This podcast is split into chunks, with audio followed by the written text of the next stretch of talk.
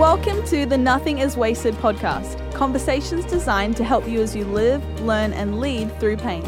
And now, the host of the Nothing is Wasted podcast, Davey Blackburn.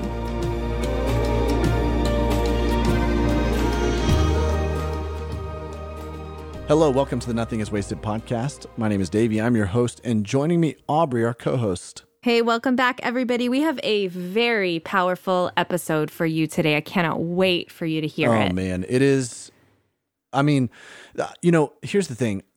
There are some times that you get into conversation with somebody and you just are like, wow, there is a depth here that only pain, unfortunately, only mm. walking through a valley can can bring yeah. out of somebody. And and Meg Apperson is one of those people. I mean, when you just sit and talk to yeah. her, and I, as I as I listen to this over, right, as I'm like, because we we do this right aubrey we, we prepare for these the to talk about this conversation so we're listening to yep. it over and over and, and we're like what what kinds of nuggets can we pull out of this conversation and sometimes as i'm interviewing somebody i don't really i'm not able to to absorb everything they're saying because i'm trying to think about the next question and i know how, you, you know that's the case when it comes to interviewing someone on on your side of the seat as well but it's like yeah then you go back and listen you're like wow and that's one that is this conversation right here it's unbelievable meg is a blogger a homeschooling mom mom uh, before COVID when everybody was homeschooling moms. She was in it. She was already, already homeschooling. she's the author of a book called Sky Full of Stars that released back in October of 2020. You definitely want to pick up this title. book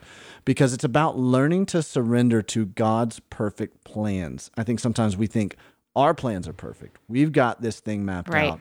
And life quickly reminds us that we are not in control. And that was that was Meg's story. It is Meg's story. You're going to hear some really great really great commentary on this story. And if you're encouraged by Meg's story or any other story that you hear on the Nothing is Wasted podcast, we would love for you to rate and review us on Apple Podcasts. That helps the podcast yeah. um, reach more people. That helps us to engage with you. And um, we love hearing from you. So go ahead and do that. We also want to invite you to stick around after my conversation with Meg, because Aubrey and I are going to share with you a little bit of our commentary, some of the stuff that really stuck out to us and uh, the impressions that we had on our own heart how we apply it to our own lives and how maybe you can apply it to your life as well. So stick around.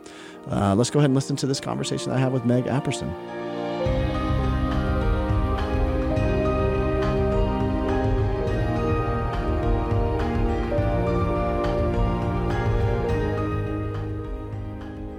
Meg, it's so great to have you on the podcast. Thanks for joining me. Thanks for having me. Well, I would love to hear just a little bit about um, kind of where you're at right now. What, what, what's your family like? Where do you live? Uh, I know we're going to dive really deep into your story. Um, you've got a a, a heart wrenching one, but also an, an, incredible story, and I'm I'm excited to dive into it a little bit deeper. I'm excited to, for the listener too. But before we do that, let's just hear a little bit about you currently as it stands. Yeah, so my name is Meg Apperson, and we're chatting because I wrote a book that came out in October about my family, about my journey. Uh, I'm married to my husband, Cody, and we have four kids age 12 and 6 and 5 and 2 and we are a homeschooling family. Um, my husband's in the military and i work in nonprofit when i'm not writing books and home educating my kids. So we have a lot going on wait but, a minute. um, when you're yeah. not home educating your kids you're doing all these other full-time jobs. How in the world? yeah. we, we homeschool as well and, and that's the attention my wife is constantly managing right now. And we're homeschooling not because of covid just because that we chose to do that prior to COVID. She's yeah, like, how in the world do I, how does anybody do anything other than homeschooling? yeah, it's hard. It's a lot. We're very busy. Wow. But. Wow. That's awesome. Well, um, you guys, where do you guys live at? We live in North Carolina. Okay. What part? Um, right outside Fort Bragg. Yeah. Okay. Well, because your husband's a military. That's right. Yeah. Awesome. Yeah. So my parents live uh, on the western side of North Carolina, up in the mm-hmm. mountains, right outside of Asheville. Nice. Yep. So beautiful, beautiful state. There. Beautiful yeah. state. Um, Meg, I would love to just kind of dive back into the beginning of your of your journey. Uh, the, there's there's so much that you guys have walked through, and I know that you know a lot lot of different ups and downs. But if you could, if you could take us back to kind of where you would identify as the beginning of when God began to lead you on this weird, crazy valley of I mean, we think that life is supposed to be really up and to the right most of the time and you have learned in multiple situations that that's not necessarily the case that when you follow jesus there's still pain and there's still suffering involved so talk to me about where this journey begins yeah. So back in, I guess, 2014, I had just had our second child, a daughter, and I had this feeling like a cloud was coming. I had this sense mm-hmm. that the Lord was telling me to buckle up. And so there were some things that happened that year. I found out I was pregnant with a third baby, kind of unexpectedly, really close to my second daughter. And, and we were living just a really average, you know, I was homeschooling my oldest son and my husband was working. And so we were just hanging out. Everything was good. And so I had that feeling like, oh no. And um, when I was newly pregnant, I didn't realize I was pregnant with my daughter Avery, who we will talk about a lot. Uh, I didn't realize I was pregnant with Avery, and my appendix burst. And so I was in the hospital. And so all these things happened.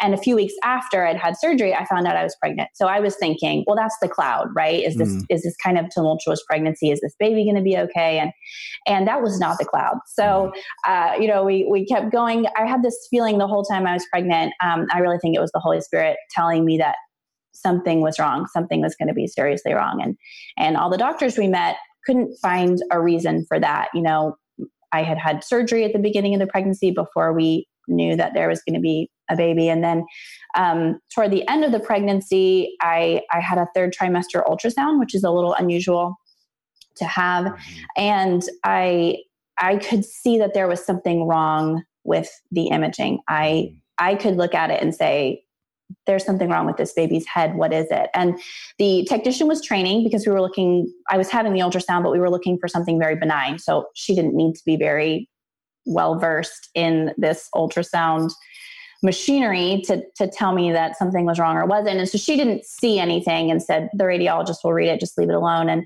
I went to my next appointment and the radiologist had not read anything wrong. Mm. And so I said, I know something is wrong here. You have to do something. And so my midwife sent me to a specialist and we found out when I was seven months pregnant with Avery, my third baby, that she was going to be born with a devastating skull defect. Mm. And we didn't know how bad. We knew that she might need a surgery or two. And so that seemed still crazy because, you know, my other children I thought were, um, you know, kind of typical children built built pretty ordinarily. And so um, the last two months of my pregnancy, I just I just felt like the Lord said, "Here we are. You know, this this is it. This is your cloud." And and uh, Avery was born, and no one was prepared for the state that was in. She was mm. just severely, severely broken. Um, uh, she was born with syndromic craniosynostosis, which is a defect of the skull, but it impacts all of the other structures surrounding it. So eyes and nose and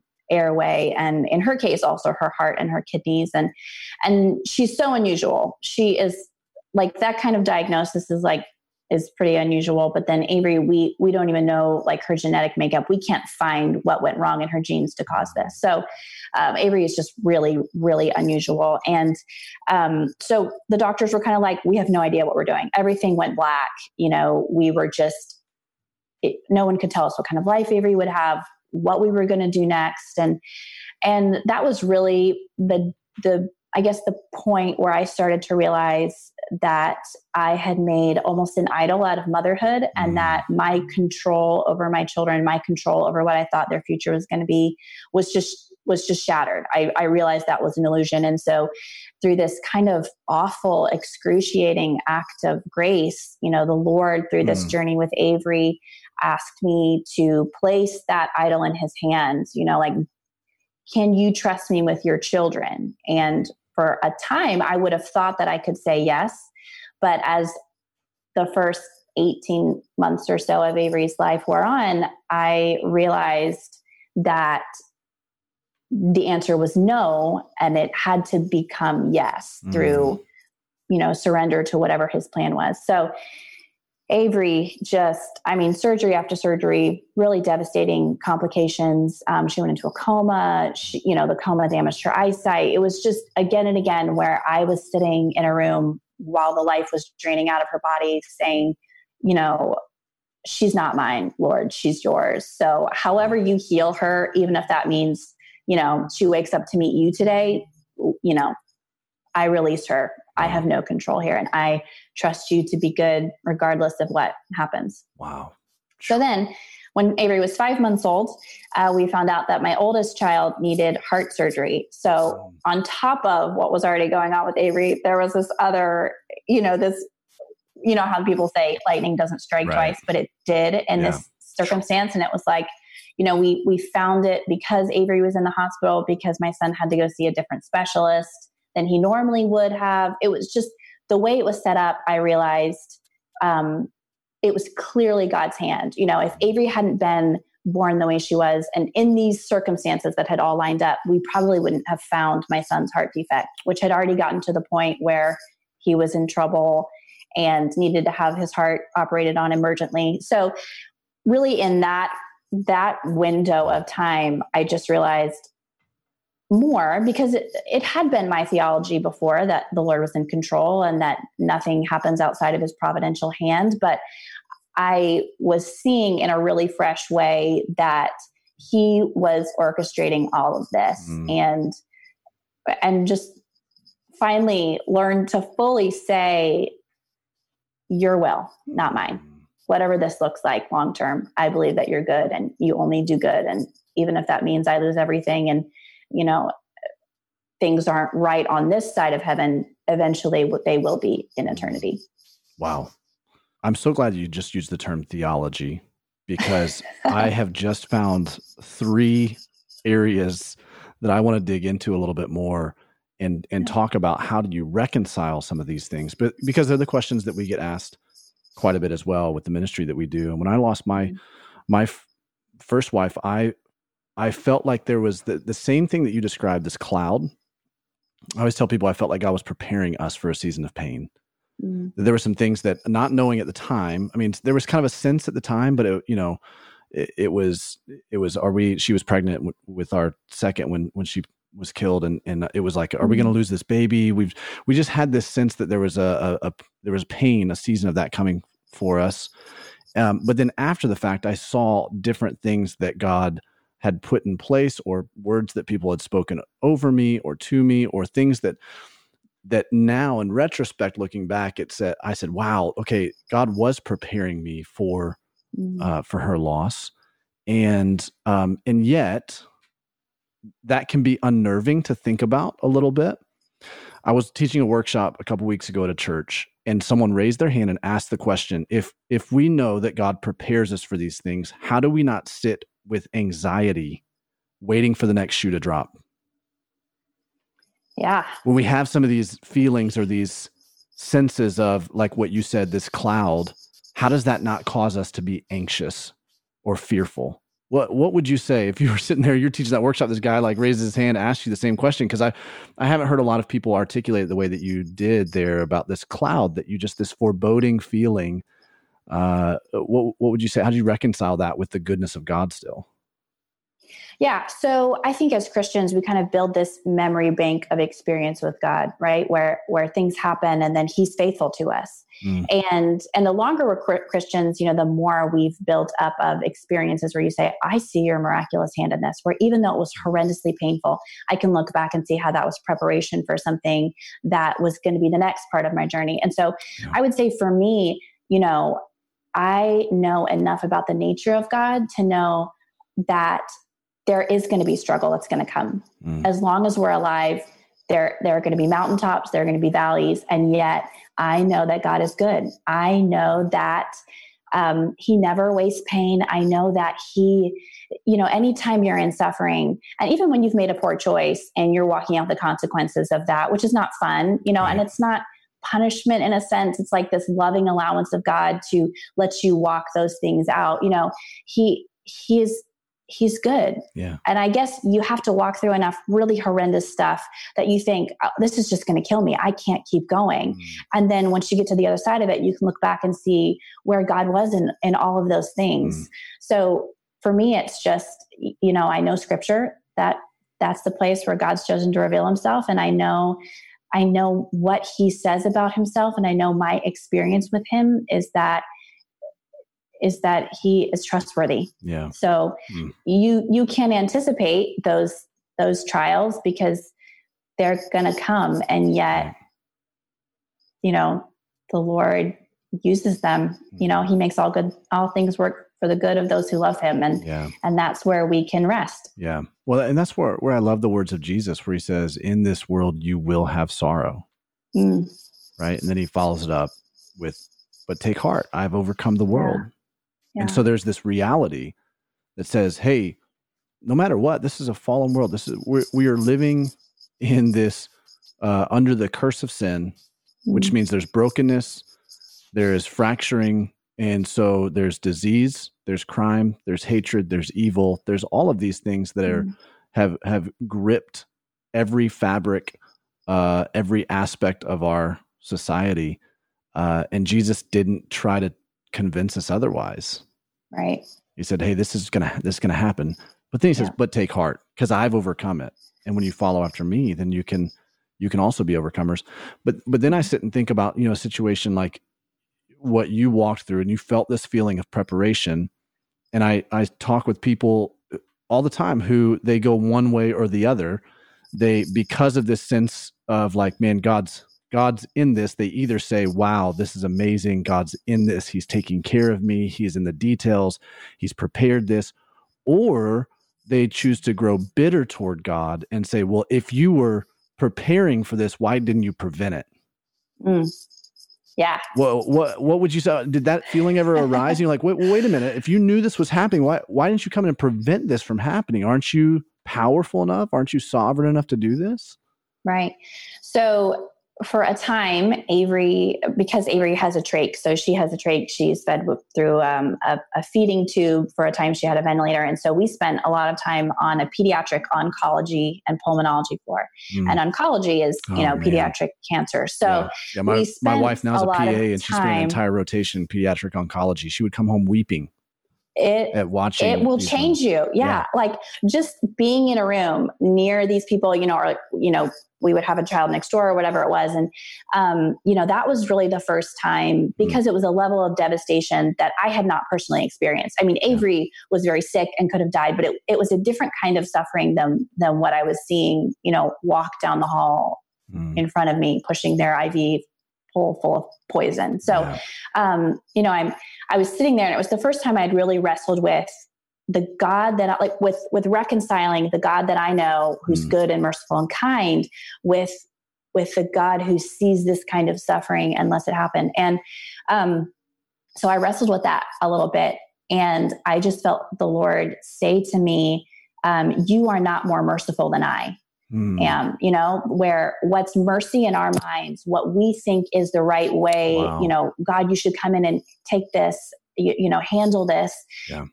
in our human perspective we think we know what mercy is Mm. and only god does because he has the perspective that you know that doesn't even have to take time and space Yeah. into account you know so it, it was that revelation of oh i think i'm merciful and when pride meets those good qualities we have we can feel self-righteous about like god why you know mercy is to come heal everyone Yeah. to take this away and to fix this Right. and you know sometimes mercy is Mhm. in the economy of god is not what we would like Right. but who we don't get to say That's so good. I mean that that's it speaks to like what God told Job, you know, Mm, where Job has all of these leveling, all these different complaints, and and he was righteous. I mean, he we, he was justifiably leveling these complaints against Right. God according to our human perspective, right? There was nobody as righteous as Job. I mean, even God was kind of like, "Hey, have you considered my servant Job? Like, he's really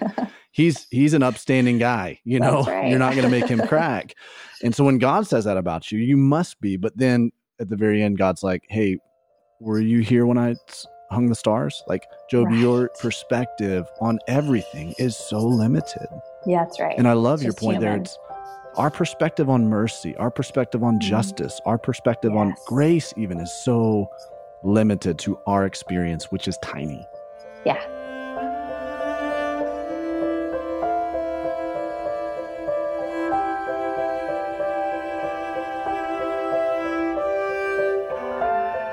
Friends, I have some great news to share with you. One of my favorite interviews from 2020 was with Sheridan Voisey, who I had never met before our conversation together. But we had such a rich time diving into Sheridan's story and talking about his home in Oxford, England, that we knew we had to bring him back for a bonus episode. And in our podcast survey from a couple months ago, you also told us that you wanted him back. So we did just that. Sheridan is back as our bonus episode guest on our monthly partner platform to discuss three callings he believes we all have as followers of Christ.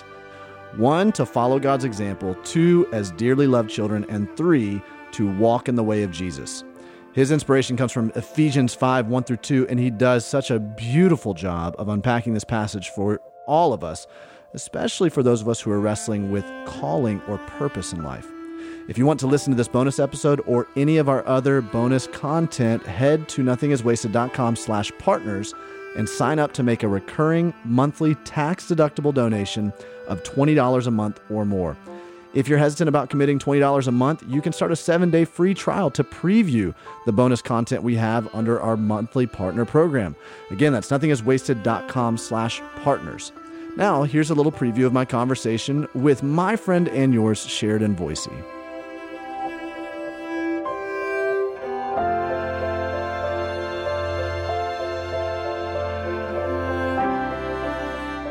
Our ultimate fulfillment will actually be found in becoming Christ-like as well. Mm. And I, I think I've tasted that when you know I've walked and and tried to pursue this in the grace of God and the power of the Holy Spirit, and not trying to do it by yourself. That really is what we're talking about here. We're walking in the way of love. That's actually the embodiment of all the virtues, because if you love somebody, compassion will come out, kindness will come out and also, you know, at times the the tough call to maybe have that difficult conversation with a friend to call them up to something different or be vulnerable so that they can have that conversation with you. But if that's the case, what's going to lead to greater contentment? Is it going to be living a compassionate life? Or is it going to be living a disinterested life?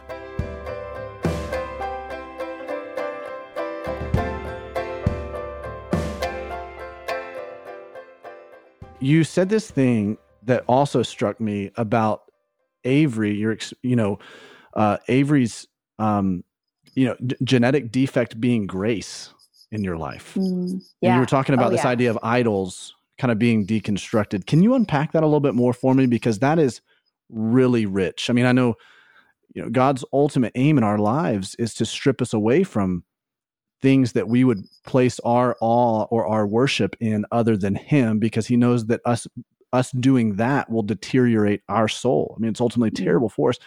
But to recognize that like this circumstance was doing that in you and that this was a grace, Meg, Oh, you've yeah. got to unpack that for me. yeah. So, I mean, on on Avery's side, I wish I could go back and and take the suffering away for her. It kills me that she's suffered physically the way she has. Um, you know, it, it feels unfair, and that's where I have to hold on to my theology of of who God is and that He's in control. Mm. Um, but for me, when I think about what I've learned about, um, you know, meeting Jesus in the valley the way you can't know him unless you're there. That intricate work that he does in our souls and and fellowshipping with him and suffering it is only accomplished through whatever is the most amount of suffering to us if that makes sense. Mm. so for me what what i identified with was motherhood. And um, i had been married before as a teenager and um, and and so what i knew i didn't ever want to be without because you could take a romantic relationship away all these other things i'd lost before and i was fine but motherhood was was my thing you know Mhm. just um lord i trust you don't just don't mess with my kids just Wow. don't mess with my kids you know we're good other than that and so um you know the lord asked me for what was most important and you know that was the only way that I Mhm. could have reached the level of suffering that I needed to reach to, you know, that I needed to reach to say, I have nothing left. Mm. Jesus is all I have, and He's enough. If no one ever hears the story, if you take my children, whatever it is, knowing you better in in suffering is worth it. Mm. And the change that happens when we get really close to God in in a way that you can't manufacture Yeah. when everything's going well. Yeah. I hope that makes sense. Oh, that makes perfect sense. There, um, I think it's in Colossians that Paul talks about how our suffering, uh, that, that in our lives when we walk through suffering, we are filling up the afflictions of Christ, Mm, which Yeah, to me so is good. like, wait, how in the world do we fill up? uh, How is there any kind of lacking in the sufferings of Christ? You know what I mean? I mean that yeah. was the ultimate suffering, the cross. I mean that Mm, I can't think of anything else taking on the sin of humanity of all of history on your own Mm. back. I can't like what what greater suffering could there be? And yet Paul alludes to the fact that there is still more that needs to kind of fill that up that Mm. we play part in. And uh, John Piper talks about his pers- his kind of interpretation of that is that when we as Christians suffer well, Mm. when we enter into that kind of crucifixion with with Christ, then the world sees Jesus. yeah. Because in 2020, the world doesn't see Jesus. They can't see him with flesh on. They don't. They didn't witness the cross. They didn't witness that kind of suffering. And so, while we can hear about it, or we can read about it, or we can, the the actual manifestation of them seeing it and and putting their trust in Jesus is when he sees Christians suffering well Mm. yeah. and and and So that's good. to fill up the afflictions of Christ. And then, of course, he goes on to talk about how if we suffer with Christ, then we also are being raised with Christ as well. We can't experience Mm. the resurrection without the suffering of it. And uh, and and that's in some ways that's what you're taught. This is a, this is a grace Yeah. that God gives us. Suffering is a grace, Yeah. which is a crazy perspective. You know, Crazy. it's not worldly. Yeah. It's not to that. see it as a gift, you know, to say the the fruit that comes from suffering, you know, that Yeah, the condensing of who you are and your faith and and the clarity on your life that happens when you're boiled down in that furnace of affliction really you just can't do that any other way and so you know the lord the lord prepares us that way and and i think the degree to which you suffer and the degree to which you can suffer well is the same degree to which you can be used mightily in Wow. the kingdom Wow, that's yeah, that's so good. So, um, you know, with this, and and I- and I also uh, in a second I want to talk about kind of the, you know, what was going on with your older child as well, and kind of what what was happening there. But just just so that we all can get a get a picture of what life looks like for you guys because of Avery's um, birth defect. What does the everyday look like? I mean, what how how high or low functioning you know what's what's what does that look like from a on a daily basis for you guys Yeah, so it it has changed a lot. So when Avery was little, she and I spent most of her first year in the children's hospital, living there, and my my husband and two little- older children lived an hour and a half away. You know where where we live now, and and when we brought Avery home, we kind of accumulated these these medical apparatus Mm, slowly over time. So she had a feeding tube at first, and then she needed a trach, and um, she was on a ventilator for two years. And so there was there was cognitive development, but there was very low gross motor, fine motor function for Avery for a long time. I think the first time she held her head up, she was almost a year old, and she's five now, five and a half, and she is learning to walk. She does not walk well. She's still tube fed. Um, she can eat a little bit by mouth, but you know, we were before at a good deal of um, home health care, nurses coming in to be with her because Avery couldn't be left mm, ever, even for a minute. You know, the trach made her um, audibly mute. So, in order to keep her safe, she had to be on monitors all the time. Um, you know, we'd be there for the all the alarms would go off on all our stuff, and um, so that took a, a few years of just nonstop, um, soul crushing Yeah. work. And Yeah. so we had some nurses in to help with that, but that slowly phased out. And, um, you know, night times would be the worst where you just sit mm. all night by your bed, um, you know, watching these numbers change and, and then to throw other things in the mix, you know, like surgeries and she'd have surgeries and come back and we would be, you know, these are the kind of surgeries where they, they cut her ear to ear and they take off her forehead and the back part of her skull. And back in September, they actually cut a portion of her brain off. They cut off her cerebellar tonsils, which were like right on her brainstem. So we're talking about just, uh, you know, operations on a level that are kind of mind blowing and and then helping her recover from that. And so now Avery Avery can dress herself, which is really exciting. She can, you know, brush her own teeth and she's very quick. She's she's a little hard to understand speech wise because yeah. her structure, the structure of her face makes um, speaking a little trickier. Mm-hmm. But, you know, she is she's hilarious. She is a joy. She is incredibly empathetic. She's she's a really miraculous human and she makes it she knows that it's it's hard you know there are unique things about her that that we don't have to address in our other children and, and she really makes it as easy as possible we mm-hmm. do have a tiny bit of, of nursing care that still happens a few days a week um, overnight so that we're at least getting most sleep yeah. um, but that's that's where we are now. We know we we can't travel. Avery has, or if we do, it's it's very limited, and it, it's a whole production to go anywhere. And right, um, right. you know, Avery can't go to a class at church. She doesn't go to school. She, you know, just because of her airway and that she's a little a little more delicate than other children. Mm. We are mostly homebound, and you know, other than my husband and me, we don't have anyone else around us who could do her care. So yeah. it's very limiting. And um, yet I, I, I mean, I would change her pain. I would not change it mm. for our family. Not at all. Wow. Wow. I was talking with a friend of mine the other day. Uh, he and his wife lead a, a, group on our online platform for community groups, and they lead for parents with, with uh, special needs children. Mm-hmm. And so they have a special needs child um, who has a rare birth defect. Uh, her name's Hattie. And uh, then just recently, his wife was diagnosed with leukemia. So they have been over no the past way. few months just diving oh into this goodness. entire, like, she's been doing leukemia treatments. He's been flying back and forth from Florida to Houston on these, you know, because they got her in the best hospital and they've got this, you know, yeah. ch- child with special needs along with three or four other children. I think they have three other children, four total, right? Oh my goodness. And I, I'm he texted me that he's like, I would love to hear someone say what carries you through chaos in parenting when it just feels like you're hanging on by a thread. And here I am sitting across the, the airwaves with you. I want to ask you that question. What carried you through that? Because I mean, uh, I know what it's like the simple difficulties of having a baby that doesn't sleep at night you know, and just the exhaustion that you feel, and just the you're the kind of feel like you're at the end of your rope. And I'm hearing you describe just seasons, yeah, you know, years, years long of yeah. just being completely overwhelmed with exhaustion. What carries you through that?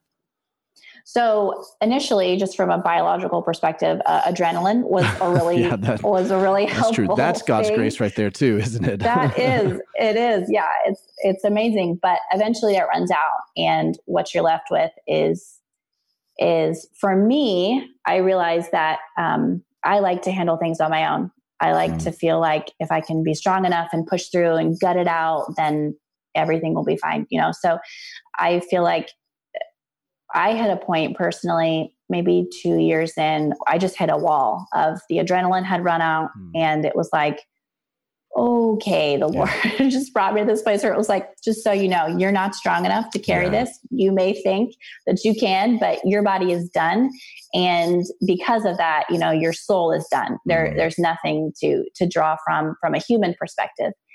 And so for me, it was number one, honoring those feelings of overwhelm that I had spent two years trying to push behind me. Like, no, I, I got it. I can yeah. handle it. I don't, I'm not going to be overwhelmed. I'm going to do this in my own strength.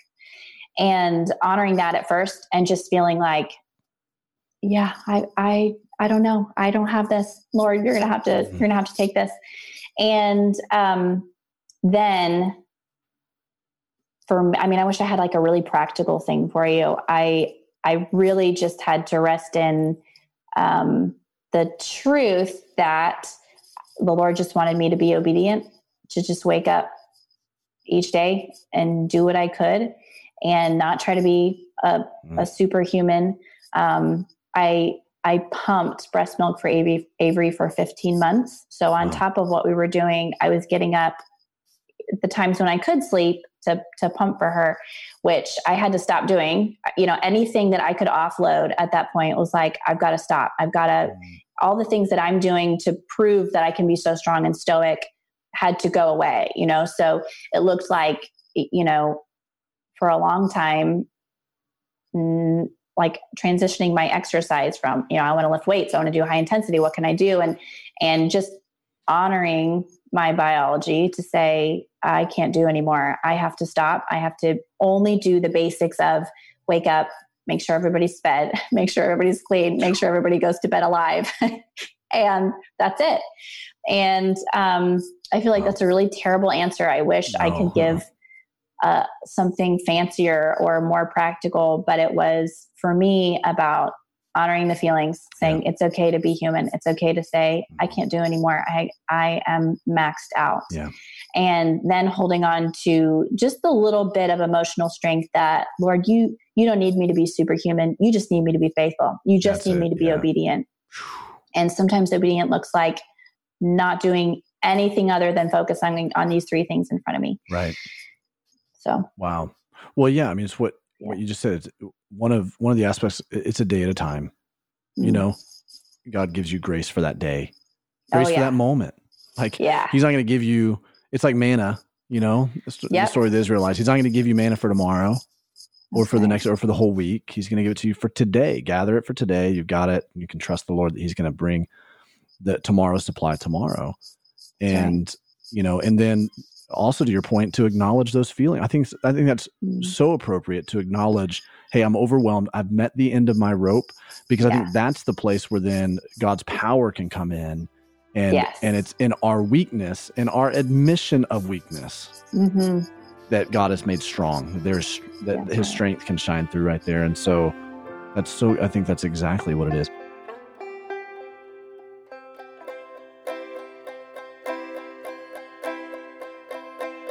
We have something exciting to share today with you, Nothing is Wasted family. We are hosting our first ever Nothing is Wasted Giveathon. Okay, because we've never done this before, we have so many amazing things planned for this giveathon that you will not want to miss it. Mark your calendars for Thursday, May 6th from 8:30 to 9:30 p.m. Eastern on my Facebook page. We're going live. Aubrey's going to co-host the giveathon with me, and we will be joined by some very special guests like some of our Nothing is Wasted headquarter team, community group leaders, certified guides, and more. This Giveathon will give you an opportunity to partner with our ministry financially as we reflect on what God has done over the last few years and look forward to where God is moving our organization this year and beyond. You'll have a chance to make a one time or recurring gift to the ministry, become a monthly partner, donate to scholarships for the Pain to Purpose course and coaching, be able to sponsor a podcast episode or a bundle of podcast episodes, or make a larger donation to sponsor our podcast studio for a year. We will have giveaway opportunities for everyone who tunes in and more fun surprises up our sleeve. So you won't want to miss this first ever Nothing is Wasted Giveathon. Again, we will be live on my Facebook page, Davey Blackburn, from 8:30 to 9:30 p.m. Eastern Time on Thursday, May 6th. We can't wait to see you there.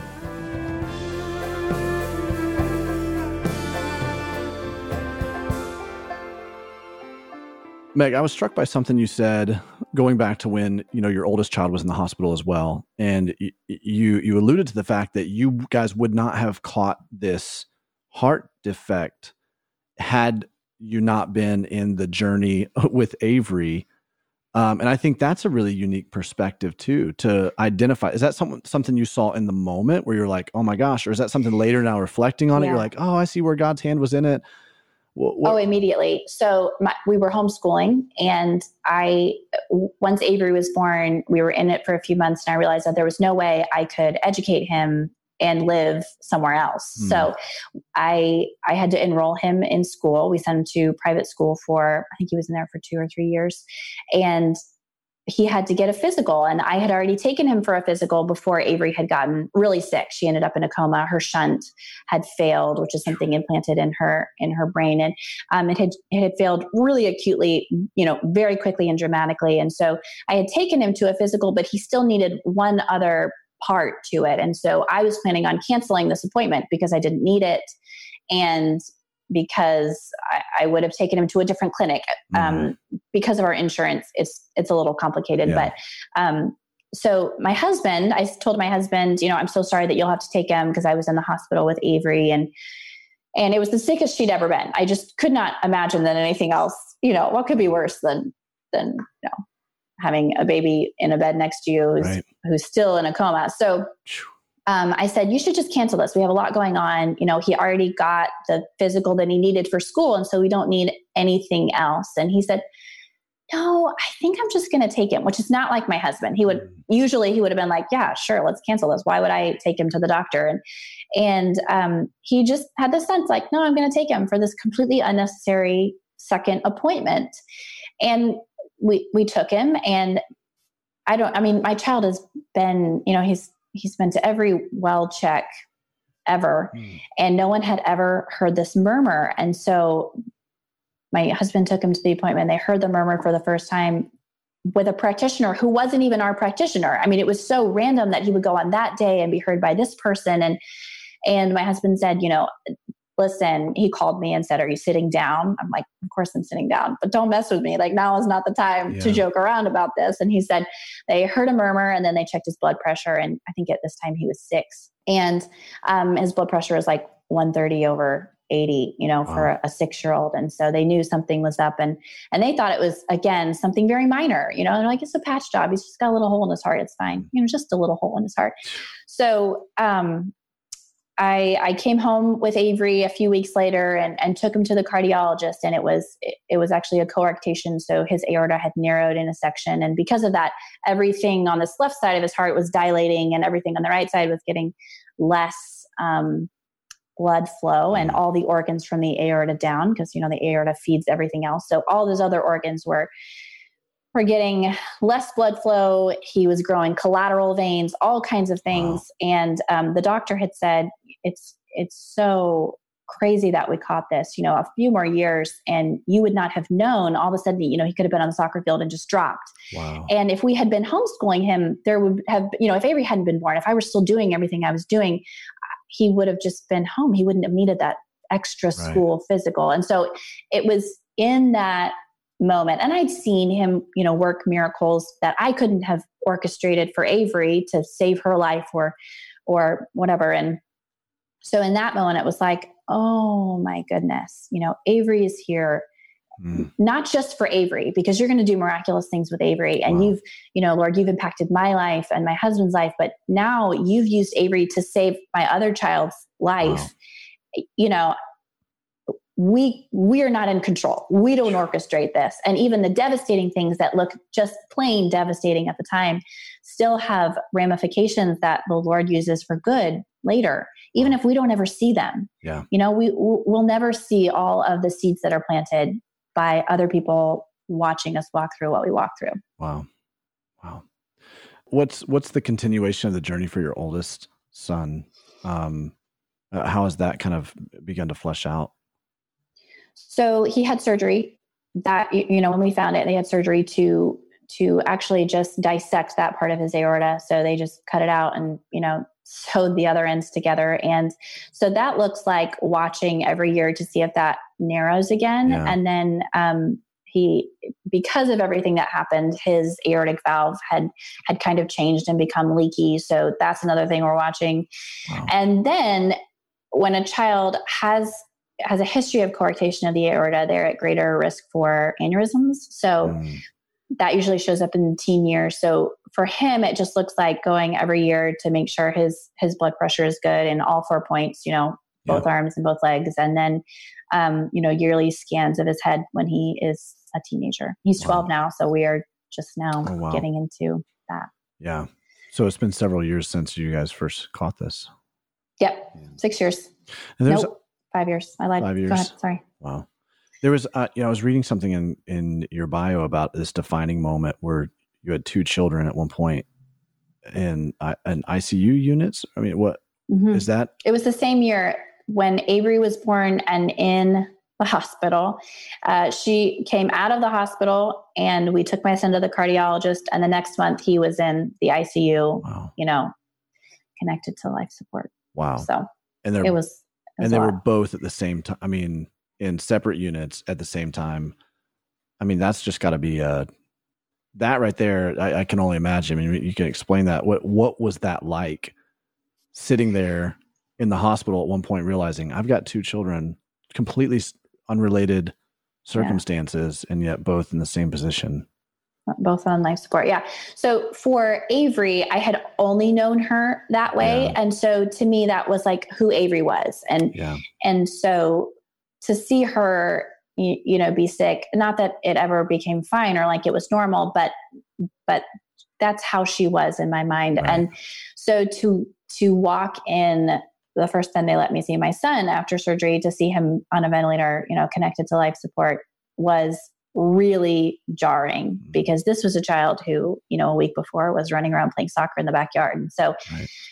that was that was traumatic in a way that I had not been prepared for because, you know, I I had been on this journey with Avery and so I thought it would be fine. I thought that I could just handle walking in and seeing him, you know, lifeless like that. And so it was it was terribly traumatic. I I don't know how else to describe it. He um within a few minutes of them extubating, or maybe it was before they extubated him. So they kept him in a coma for like a day and a half just to let, you know, those his aorta heal. And um, at one point, his his pressures dropped out. You know, I'm watching his systolic go down to 40 and 30, and they're running around the room. And and I had seen them do this with Avery, but it it was it was really surreal to watch it in a room with my oldest child who yeah. I'd, I'd only ever known to be healthy and fine. And so lots of healing around around all of it, but yeah. specifically that one because I I just wasn't prepared for it when it happened. Right.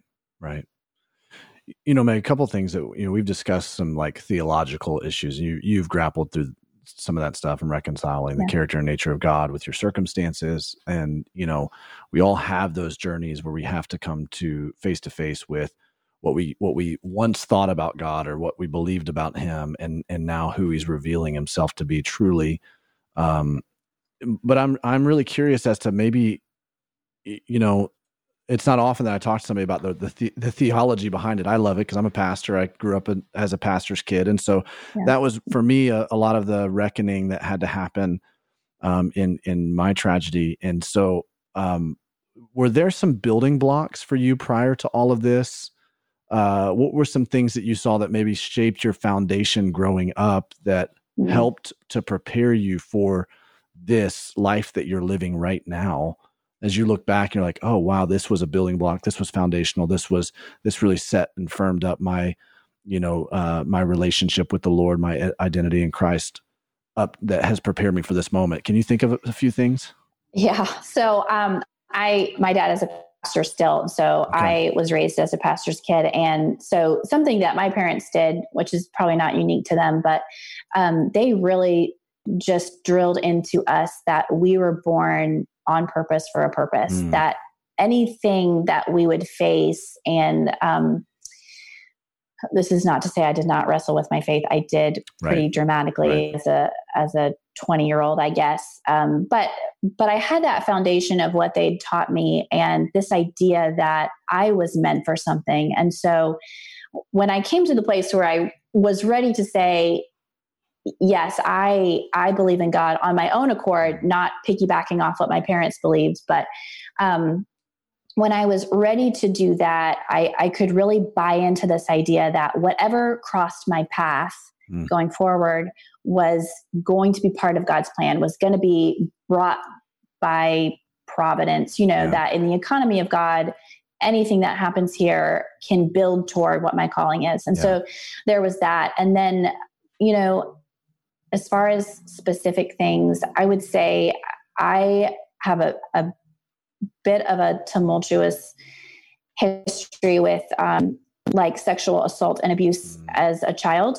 So once Avery was born, I had to confront in ways that I hadn't because I had gone to counseling for years. Um, just the idea of of advocating mm. for Avery, advocating for myself in ways that I hadn't done when I was younger. And yeah. I could see when I reached that point with Avery where I had to stand up for her and advocate and, and be pushier than I would have liked to be. Um, I saw where in my past I had enabled people or um, you know, stayed quiet in the face of of really some unjust and yeah. and demonic things. Yeah. Um, where I had kept my mouth shut to protect other people.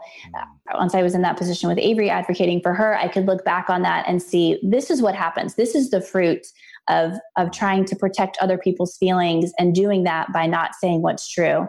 And so that was probably the biggest thing that going into my journey with Avery, I realized how dangerous it was to try to go with the flow, to keep from rocking the boat, to prioritize other people's perspectives and feelings over what was just basic right. truth. Right. I'm I'm terribly sorry for what you have walked through and what you walked through as a child, but I'm seeing, you know, even as you're even as you're explaining your story and stuff, how your parents' words of being born with a purpose, you're here yeah. for a purpose, that that's being played out in your life right now, and God's used some of these circumstances that you've walked through to help you um, formulate what that purpose is. Can mm-hmm. can you kind of talk to us about what that looks like now? You're doing a lot to to advocate for children, especially. What what does that look like? You know, um, in terms of uh, what specifically are the the kinds of things that you're you're participating in? Yeah. So. Um, the way that translates to how I mother is very specific, you know, in, in training children to believe in that same purpose for them. Yeah. On Avery's side, there has been a lot of um, advocating just because she's so unusual and and maybe going up against people who know a lot more than I do and have been to school for a lot longer than I have, and um, yet yet maybe don't know Avery as well. And then um, what I do for my job beyond writing this book and writing on a blog, just to tell people about the goodness of God in relation to the things we were going through, is um, now I work in nonprofit for um, something called the Rescue Project, which mm. helps to rescue children from from radical agenda right. overseas and and wow um, placing them in in families after they have had their lives stolen from them. You know, oh, we wow. place them in in families within their culture who can care for them. You know, after they've been rescued from you know sex trafficking mm. or all kinds of things. So it, it, really translated into realizing that what I wanted to do for the rest of my life was use my voice, yeah. where I felt like I hadn't used it where I know I hadn't used it as a child, um, using my voice for Avery, using my voice for my children, other medically fragile children, and then vulnerable and exploited children mm. all over the world. Wow. It's amazing when you look at, I mean, just the beauty of how God writes stories in people's lives and, mm. you know, even beauty in the hardship and the adversity that you face and the suffering and the tragedy that you walk into. And yet you can see the beautiful work that God's invited you into yeah. that you would have never participated in. You know, this work against injustice that's happening all over the world, you would have never participated in had your life gone, you know, smooth.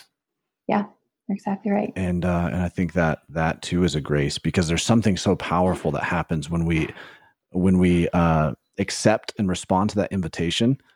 That mm-hmm. there's something wonderful and beautiful and healing that happens inside of us, and then we become a conduit that to that you know for other people and uh, I'm I'm so grateful for the the work that you're doing.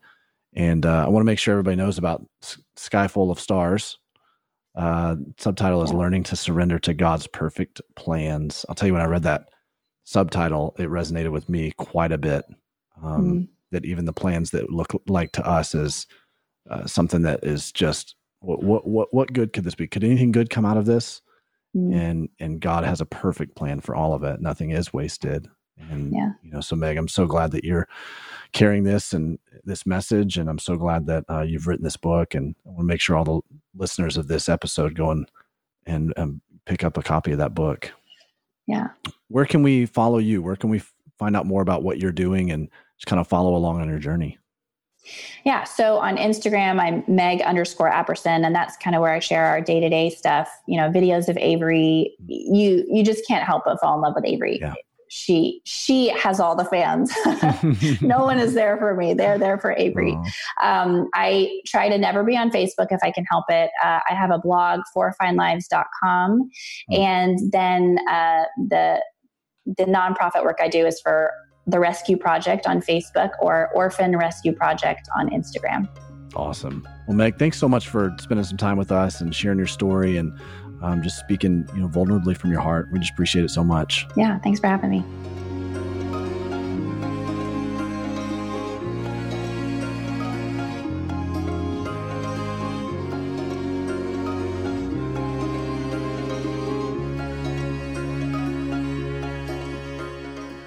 Well, that was an absolutely incredible conversation Yeah. that you had with Meg Davey. I appreciate her wisdom and the fact that now she's taken her story to get to the the purpose, right? Now she's Right. she's moved from pain to purpose, which is something we talk about here all the time at Nothing right. is Wasted. Now she's advocating for kids because of what she walked through.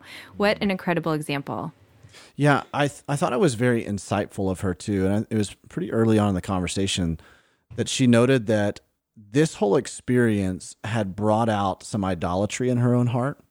Yeah. And that's one of the things we do talk about in the Pain to Purpose course and one of the waypoints. We talk about how every time you walk through a valley, there is always, if you kind of lean in and you start to ask God, God, what are you teaching me in this? You know, if you can kind of get above the storm, so to speak, above the waves Yeah. just a little bit, enough to go, God, what are you teaching me? A lot of times, what God is teaching us or what He's revealing to us are idols that are in our own hearts. And true. idols are not, you know, I mean, it's not like, oh, okay, you've got this like graven image, this statue that you're bowing down to. That's not Right. When we think idols, especially when we think about it from an Old Testament context, that's what we tend to think. So we're like, well, we don't have idols in our life, but the reality is, is we do. We have very subtle idols. I would say that we are probably more polytheistic than what we give ourselves credit for, because um, idols are anything that we turn to to cope, to manage Yep. stress, to find relief Yep. that we rely on, Yep. that we become dependent on.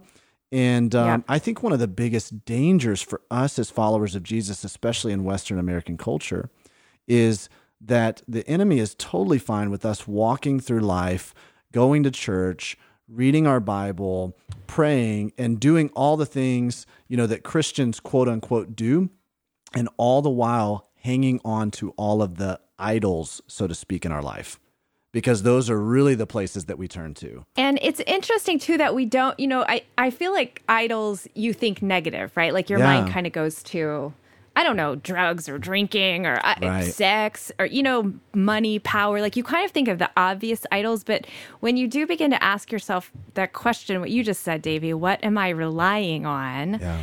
Um, I mean, you know, it can be anything. It can be shopping. It can be Netflix. It can Right. be what is that thing that if I, what is the thing that I do privately? Yeah. right? Or what is that thing that if I lost it, I would feel like my life fell apart? That could be the internet. That could be your phone. You know, Mm. Right. there's there's so many things that we turn into idols, and I think you're exactly right that God is God has been about the business of removing idols. yeah.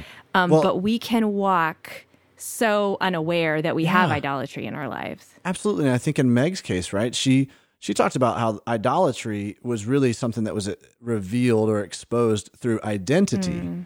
You know, she talked about how she was building her identity in parenthood and motherhood. Yeah.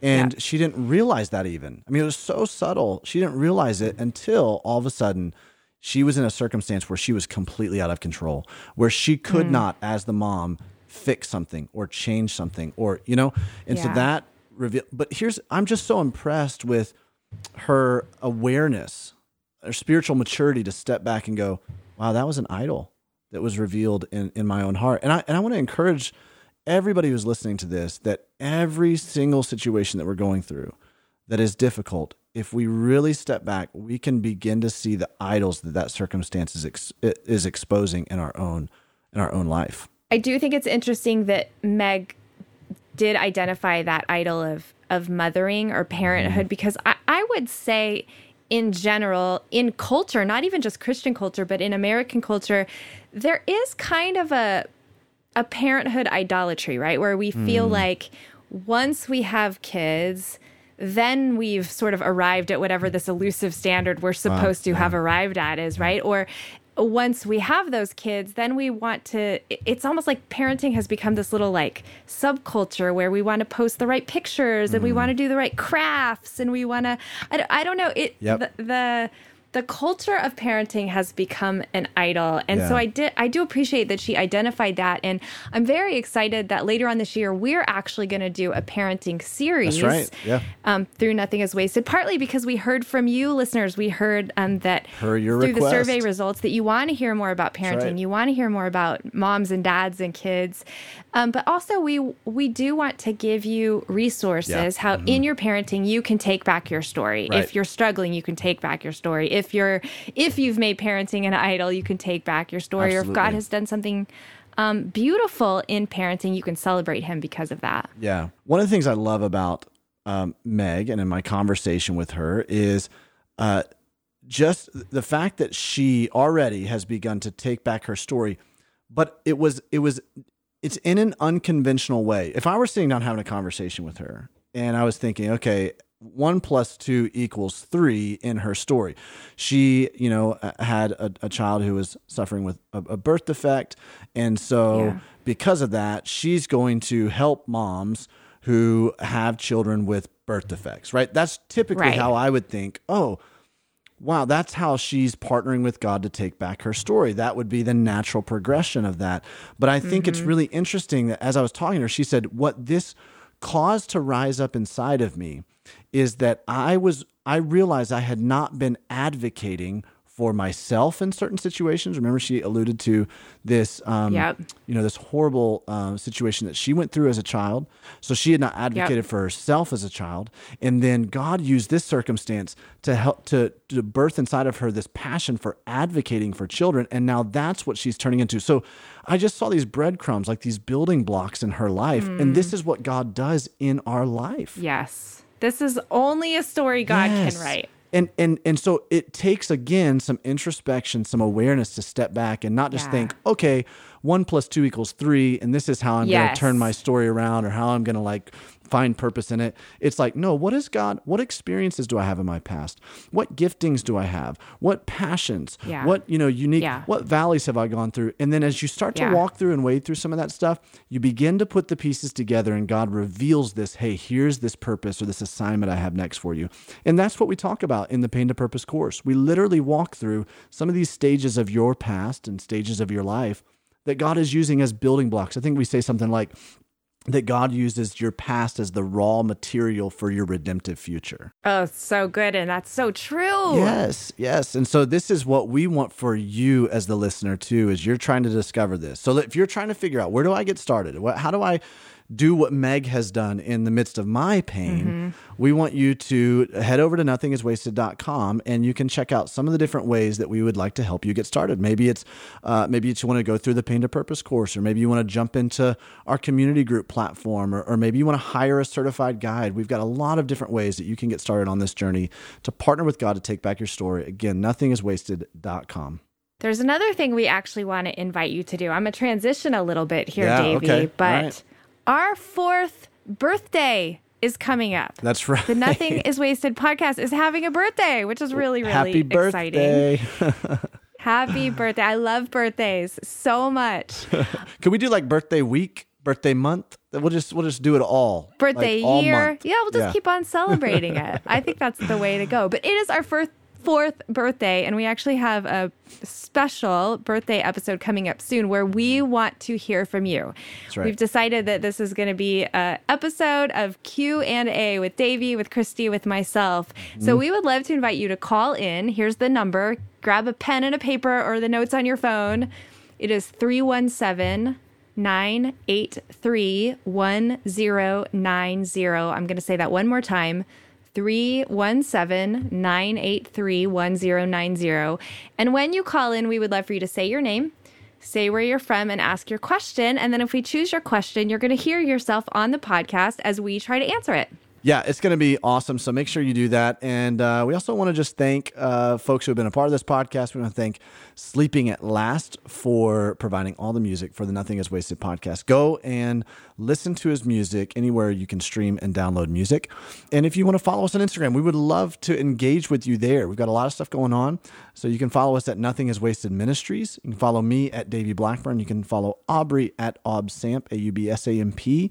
And next week, we have a conversation uh, with this wonderful woman with this crazy tragic and hopeful and I mean heartbreaking and I mean it's a story of resilience, that's for sure. And so if you feel like you're lacking in faith and in resilience and stick to itiveness, you're going to want to listen to our conversation with Kendra Clark next week. Why don't we go ahead and listen to a clip from that right now?